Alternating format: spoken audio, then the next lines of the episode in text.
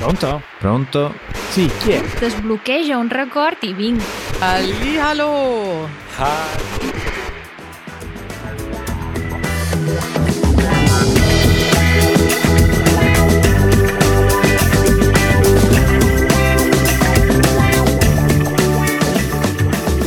Buondì.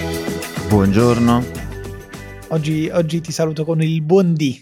Buondì. Che a me fa sempre pensare a una merendina molto famosa in Italia. Eh, ti pareva. Non ho neanche detto buongiorno e già parli di cibo. Spieghiamola però questa. Dai, innanzitutto, eh, buondì è sia una espressione che sostituisce buongiorno, perché giorno eh, viene dal latino, o meglio, in latino era die, e quindi si può dire anche buondì, Mhm, che poi anche, non so, in spagnolo no? si dice buenos dias. mhm. bom dia in portoghese, quindi di resta nelle lingue romanze, anche in italiano, anche se non si usa praticamente mai, giusto? No, è abbastanza arcaico. Però tu dicevi che ti fa ricordare una merendina. Esatto. Il buondì, che è un, diciamo, brioche, che può essere vuota o ripiena, morbida, piccolina, ricoperta di solito con granella di zucchero, mi pare. E mi ha fatto sempre sorridere perché di solito le pubblicità del buondì sono abbastanza simpatiche, a volte irriverenti, e ultimamente ne ho vista una in cui forse addirittura diciamo rispetto al periodo molto controcorrente perché fondamentalmente prendono a schiaffi una, una fatina. Oh mio Dio, non si fa! No alla violenza! o comunque la schiacciano. Io non ricordavo questa pubblicità, ma ricordavo quella forse precedente. Bondi, bondi, bondi, bondi. sì, sì, sì, sì. Che ti entra nel cervello e insomma resta lì per il resto della tua vita. Sì, decisamente. Ma io direi, Matteo, andiamo in giro per l'Italia? No, non andiamo in giro per l'Italia. Cioè, andiamo, Dove andiamo? andiamo in Toscana. Questa settimana ci spostiamo un po' in Toscana. Sono successe un paio di cose. Dove eravamo rimasti? Ma non eravamo rimasti in Toscana. In Toscana no. Eravamo rimasti a parlare di cellulari, di smartphone. Mm. E cosa è successo questa settimana in Toscana? In Toscana è successa una cosa molto particolare che riguarda le app, ovvero una ragazza che, diciamo, in un negozio di el- elettronica compra il cellulare, inveisce, inizia ad inveire contro la commessa perché nel cellulare non c'era WhatsApp. Ma come? Mi avete venduto un cellulare inutile? Non c'è WhatsApp. Che me ne faccio del cellulare? È un po' il segno dei tempi. Eh sì, Prima oh, WhatsApp non esisteva sui cellulari, si mandavano gli sms, ti ricordi? Cominciamo Mm. con la nostalgia, ti ricordi? Quando si mandavano gli sms? che avevano mm, 120 caratteri, forse ancora meno. Sì, probabilmente di meno, non so, ma soprattutto si pagavano. Eh sì, E quindi li mandavi con parsimonia e magari cominciavi a non utilizzare le vocali per risparmiare caratteri e scrivevi così in arabo solo con le consonanti e sperando che chi riceveva il messaggio ti capisse. Invece oggi tutti WhatsApp perché messaggi illimitati, multimediali e quant'altro. Eh, ma si dà di matto se non si trova WhatsApp sul cellulare. Hanno dovuto chiamare la polizia in questo negozio ad Arezzo per spiegare in primis alla ragazza che eh, non è che i cellulari vengono, eh, come dire, li vendono pre- con preinstallato WhatsApp, bisogna fare l'iscrizione a, so, al Play Store o al- all'App Store e poi scaricare WhatsApp. Ci è voluta la polizia per convincerla, alla fine penso sia andata via con il cellulare in mano, ma credo si farà aiutare da qualche amico per installare l'app. la cosa che ovviamente è, è particolare da un lato perché fa capire che noi ormai siamo abituati a determinate cose e per noi sono quasi dovute come l'acqua o l'aria. Eh, la cosa ancora più strana è che c'è uno strano eh, avanzamento tecnologico, nel senso che c'è un avanzamento tecnologico incredibile, però contemporaneamente non c'è un'educazione tecnologica. Esatto, è proprio questo il punto. E io, insomma, voglio anche capirlo perché non è che sono tutti appassionati di tecnologia e stanno lì ad imparare come si usano i cellulari o l'ultimo modello, l'ultima funzione. Mm-hmm. Ma quello che non accetto però è la superbia, la, uh, come dire, la violenza anche verbale e quindi l'arrabbiarsi con delle persone che stanno facendo il proprio lavoro e stanno anche cercando di spiegarti qualcosa mentre tu invece eh, sbraiti al punto da richiedere eh, la chiamata delle forze dell'ordine. Sì, ovviamente è eccessivo, però sai, secondo me quando delle cose sono per te così dovute e scontate, è più facile poi cedere alla rabbia quando non ci sono, nel momento in cui c'è ignoranza rispetto alla tecnologia, quindi per te è una cosa che cioè, deve stare lì. Io ho il sospetto che tutta questa rabbia subito pronta ad essere sfogata eh, sia proprio il frutto non di WhatsApp direttamente, ma di, di social e delle vite da social in genere. Eh, per la serie si è un po' sempre alla ricerca uh, del momento di rivalsa personale. Adesso vi faccio vedere io, perché magari hanno visto qualche video su uh, YouTube o su Facebook o su Instagram in cui eh, venivano riprese scene simili. È come se si fosse sempre un po' sul punto di guerra, è come mm. se si, si, ci si sentisse sempre ripresi da una telecamera e quindi eh, in obbligo di fare uno show di qualsiasi cosa. Sì. Ho, ho sì. espresso un concetto un po' contorto, non so se... C'è, c'è, stato un ci si sentisse che secondo me diciamo, ha fatto girare su se stessi un sacco di persone che, eh, ci, che ci, sentiranno. Però sono stato bravo. Sì. Le S le C non sempre è così eh, scontato riuscire a pronunciare tutto per bene, anche da italiani. Sì, e ci sono tantissime cose che ci fanno, ehm, adesso uso un termine che non so quanto sia italiano o partenopeo, ma ci si fa impappinare. Ah, credo sia italiano. Perfetto. Oh, comunque, se è regionale ormai eh, è, deve essere rientrato nel vocabolario. Ma adesso me la spieghi. Mentre io cerco sul dizionario impappinare, tu me la spieghi, poi vediamo se hai detto bene. Ok, allora impappinare eh, senza l'aiuto del dizionario direi che eh, ci, ci, si intreccia e quindi ci si annoda, non si riesce a essere chiari e si crea una pappina? Esatto, esatto, è proprio così, anche se può suonare male, è esattamente così. Io leggo direttamente dal dizionario Treccani Bene. e deriva da pappina, che è un diminutivo mm-hmm. di pappa, ovvero mm. miscuglio molle e colloso. Che, attenzione, no pasta, pappa. Eh, la pasta invece non è un miscuglio molle né colloso. No. E la definizione eh, completa è confondersi, interrompersi nel parlare o nel rispondere per non avere le idee chiare, per aver perso il filo del discorso. Quindi sì. Bravo Matteo, sei promosso. E vai, meno male. Che ne dici, eleviamo il discorso ad un ambito più artistico-culturale? Mamma mia, che arte!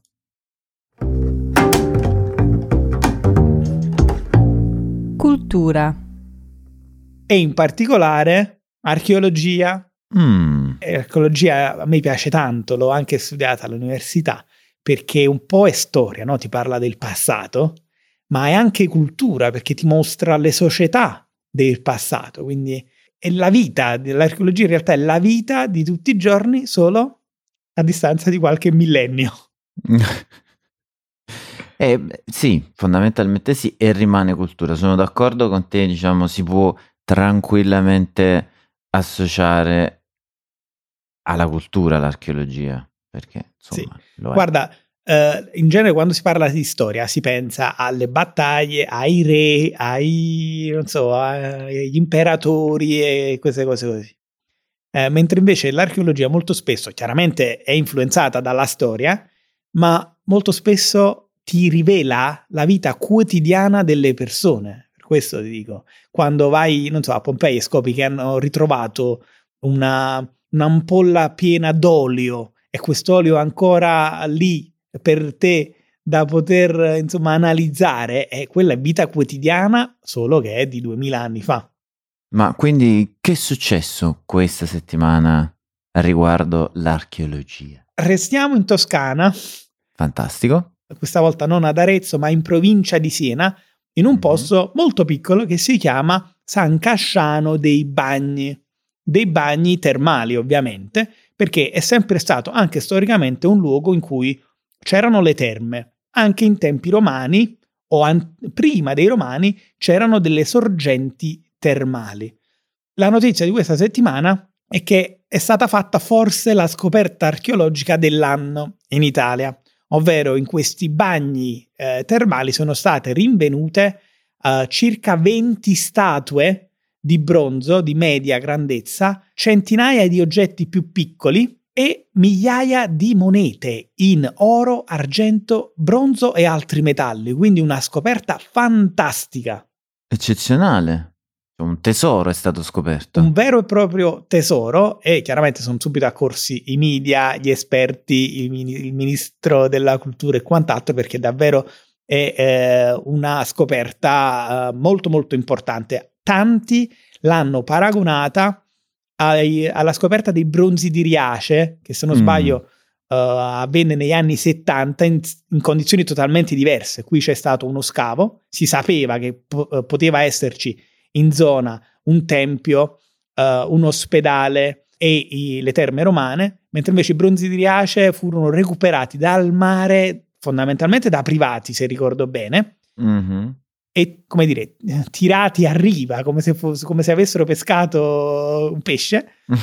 e, ed è stata poi forse la, la scoperta archeologica del Novecento, la più importante del Novecento. Bronzi di Riace in Calabria, attualmente nel museo, penso di Reggio Calabria. E subito è partita, no? Ma sono più importanti i bronzi di Riace o sono più importanti adesso i bronzi di San Casciano? La sfida tra le città, come al solito. Ma non funziona così l'arte, non funziona così l'archeologia, sono cose totalmente diverse. I bronzi di Riace sono ellenici, quindi eh, si tratta di probabilmente un carico di statue che veniva dalla Grecia la nave naufraga e i bronzi cadono in mare finché poi non vengono recuperati due di questi. In questo caso parliamo di un'altra epoca e di un'altra cultura. In questo caso l'importanza non è data soltanto da quello che è stato trovato, ma da quello che rappresenta dal punto di vista culturale, perché eh, la Toscana pre-romana è una Toscana etrusca. Gli etruschi erano un popolo diverso dai romani però in questa scoperta si nota che parliamo del terzo secolo a.C. Questa, con questa scoperta si scopre non solo i bronzi, ma si scopre che c'è stata una fase in cui i romani e i etruschi, diciamo, convivevano più o meno pacificamente perché alcune di, queste, ehm, di questi oggetti eh, recavano anche iscrizioni nelle doppie lingue e eh, beh, eh, sono rappresentati dei della cultura romana ma anche della cultura etrusca, quindi è la conferma che coesistevano. Fantastico. E nel 2022 ha un significato importante eh, questo. Sì, decisamente sì. Chissà se, se, continueranno a scoprire altre cose, semmai dopo una accurata traduzione delle iscrizioni o anche addirittura altre, altri reperti. Sempre, sempre interessantissimo, diciamo, il mondo dell'archeologia, soprattutto, almeno per quanto mi riguarda, rispetto a periodi, diciamo, di, di i primi mille anni prima di Cristo e i primi 500-600 anni dopo Cristo, perché, diciamo, sono parte, di, parte della nostra cultura, perché molto indietro è interessante, ma è meno vicina a noi. Invece queste sono molto più vicine, o almeno io le sento più vicine. Sì, è chiaro, con uh, la vera e propria storia, l'archeologia preistorica è diversa dall'archeologia mm. storica più recente e quindi trovare non solo dei, degli oggetti ma delle iscrizioni o delle strutture, Mm-mm. Insomma, sorprende di più. Io, mm, il piccolo Raffaele eh, sognava di essere il novello Indiana Jones, anche se poi ho scoperto che Indiana Jones di archeologico aveva poco. Molto più archeologo come approccio, ad esempio, è stato quello di Alberto Angela, figlio di Piero Angela. Abbiamo già parlato di entrambi nelle Mm. puntate passate e in particolare vorrei consigliare un libro eh, di Alberto Angela che si chiama Una giornata nell'antica Roma. Vita quotidiana, segreti e curiosità che è un libro fantastico perché eh, combina l'aspetto della storia e dell'archeologia con quello che poi abbiamo detto, no? che, uh, ovvero che eh, grazie all'archeologia si scopre quella che è la vita quotidiana di persone che hanno vissuto migliaia di anni fa. Molto molto interessante, ma adesso ho una domanda per te. Tu, cultore delle lingue, hai mai, diciamo, avuto interesse o addirittura imparato una lingua non più parlata? Una lingua morta, Mm, sì, non volevo essere troppo diretto, macabro. Sì. Eh, no, fatta eccezione per il latino, che non ho studiato al punto da poterlo parlare, ma l'ho studiato a scuola perché io ho fatto il liceo scientifico e il latino si studiava tre ore a settimana, quindi ho un'infarinatura di latino e devo dire che poi mi ha aiutato con eh, l'apprendimento delle lingue romanze. Ma perché mi Mm. fai questa domanda, Matteo? Con questo parlare di, come dire, archeologia e cose che non ci sono più, ma riscoperte, mi è venuto in mente un'altra cosa che non c'è più.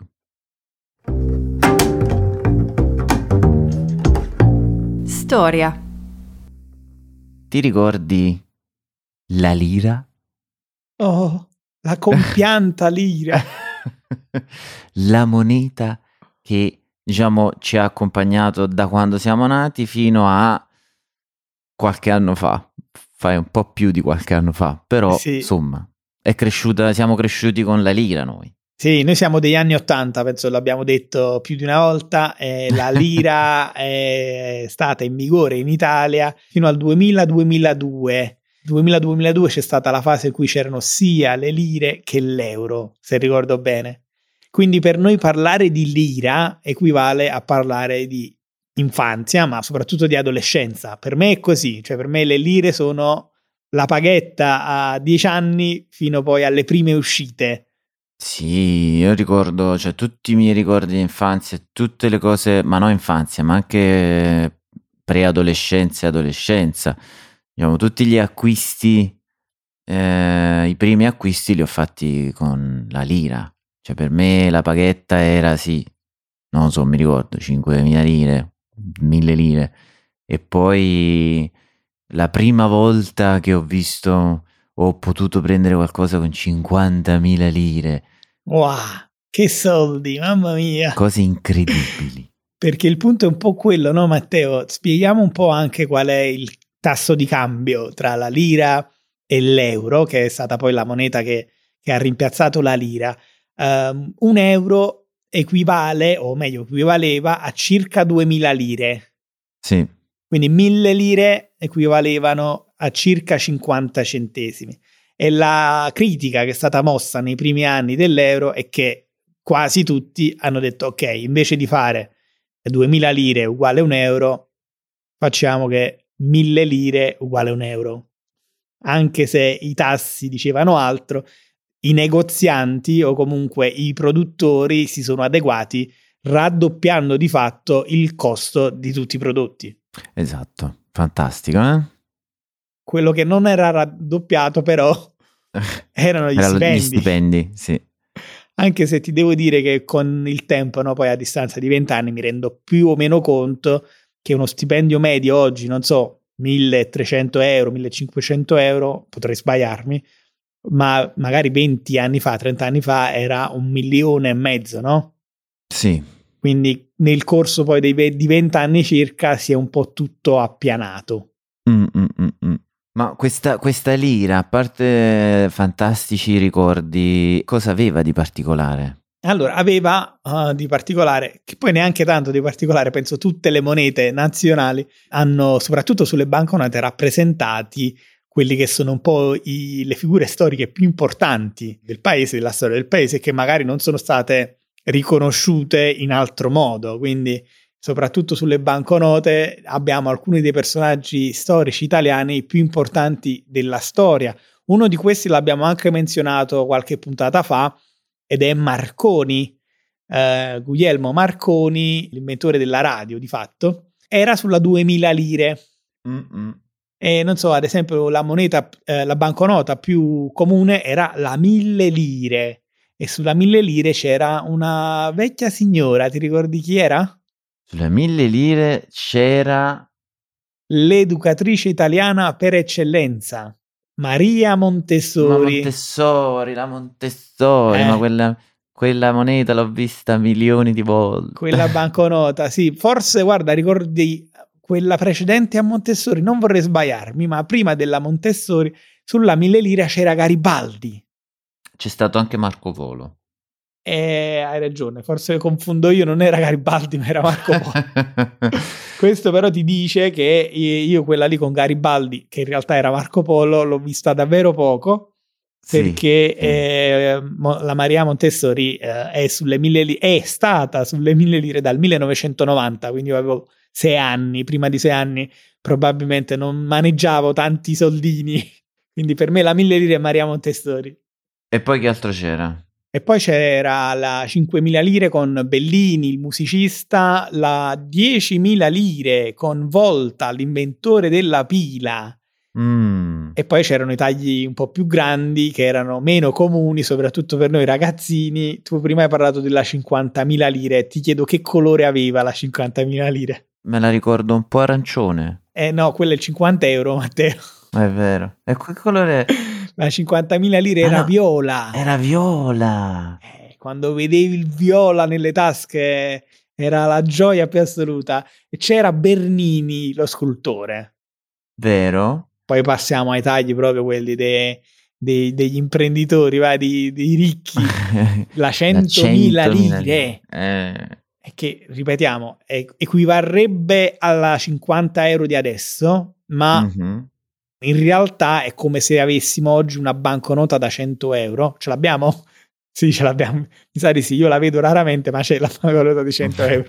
C'è, c'è. E c'era Caravaggio. Che poi è stata una scelta un po', come dire, secondo me int- interessante, perché Caravaggio sulla 100.000 lire, per essere stato, diciamo, all'epoca sua un po' squattrinato, diciamocelo, o no? Eh sì, sì eh, però forse il valore al- artistico. Artistico, è per, eh? un po' per ridare, come dire, diciamo, dargli quello che non ha avuto in vita. Il che ci porta alla 500.000 lire. Ecco, io quella non l'ho mai vista. Un unicorno.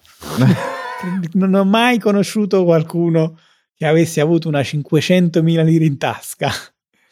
Forse esageriamo, però insomma era rara, molto rara. C'era un altro artista, Raffaello, sulla 500.000 lire. Sì, vabbè, veramente diciamo un'opera d'arte e in quanto opera d'arte anche quasi unica perché, perché era veramente rarissima. Io adesso, se fossi nei panni dell'ascoltatore, avrei alcune domande. Innanzitutto, chi sono questi personaggi? Non tutti sono conosciuti, quindi magari in futuro faremo approfondimenti su questi personaggi. E la seconda domanda sarebbe: e come mai non c'è Leonardo come mai non c'è Dante? Come mai forse non c'era Garibaldi? e in realtà adesso non voglio dire una baggianata, ma mi pare che una delle mille lire del passato raffigurava Leonardo, o no?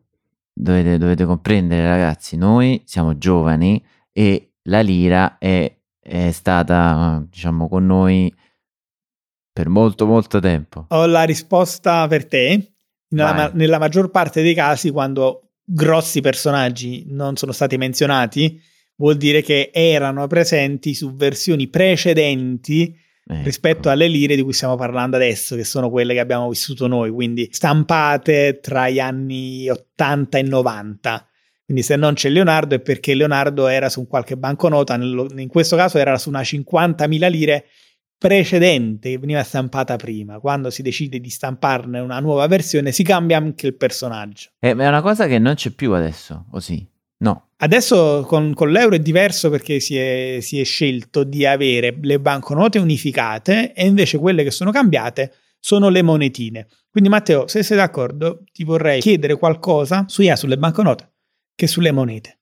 Per quanto riguarda la banconota, com'era uscire magari il sabato sera da ragazzino con 10.000 lire in tasca e se oggi sarebbe possibile? Eh, eh era 10.000 lire in tasca, facevi da ragazzino, era un'ottima serata, nel senso che avevi la possibilità di fare una serie di cose. Serie abbastanza grande, potevi andare a mangiare un panino e bere una birra con gli amici o una Coca-Cola, potevi sicuramente andare al cinema, potevi fare un sacco di cose. Oggi con lo stesso valore, no. Oggi se scendi con 10 euro... 10 euro, 5 euro. Se scendi con 5 euro, compri i biglietti dell'autobus e devi tornare a casa. Scendi, fai una passeggiata e torni a casa. Fai un tour. Ma anche con 10 euro te la vedi sporca, come diciamo in italiano. Vedersela sporca vuol dire avere difficoltà. 10.000 lire tu potevi comprare una pizza al ristorante con 3.500 lire, no? Fantastico. Compravi anche la Coca-Cola con meno di 1.000 lire e quindi anche il cornetto con mille lire, insomma tornavi a casa che avevi il resto in tasca. Adesso se scendi col 5 euro, 5 euro si brucia nel, nella prima mezz'ora dell'uscita e torni a casa a mani vuote. Sì. E invece per quanto riguarda le monete, io ricordo ad esempio che eh, nei due anni di convivenza euro-lira eh, in tanti facevano passare la 500 lire per 2 euro. Eh, che era una grande, diciamo, una super furbata e a volte ci riuscivano, ci sono riusciti anche con me. È un bel, un bel guadagno eh, per chi ti ha smerciato la 500 lire al posto sì. dei 2 euro. Ma c'erano cose che, diciamo, eh, prevedevano un uso quotidiano delle monetine. Eh sì, purtroppo. Cambia tutto nella storia ma qua nei miei palazzi cambia poco, nel senso che ci sono le ascensori, inventati ormai 200 anni fa, ma vanno a monete. E io ricordo che a casa dei miei eh, l'ascensore andava con la 50 lire e quindi per fare un viaggio da piano terra al quarto piano dovevi inserire la moneta da 50 lire. E ricordo già che all'epoca mio padre mi diceva, eh, ma una volta andavano a 10 lire.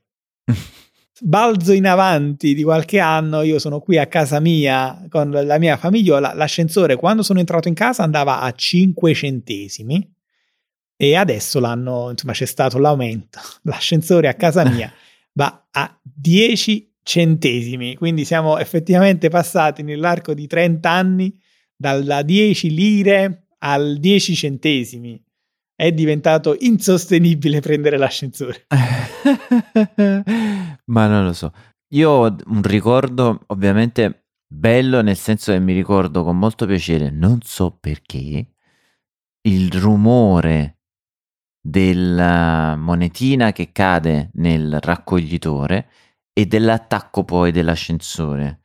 Mi sembrava qualcosa, ovviamente ero molto piccolo, ma mi sembrava qualcosa di come dire, magico tra la magia e la tecnologia. E pensa che invece è la mia quotidianità. Senti, un'ultimissima cosa per quanto riguarda la lira e riguarda, parlando di monete, i tagli più grossi eh, delle monete, in questo caso dell'euro.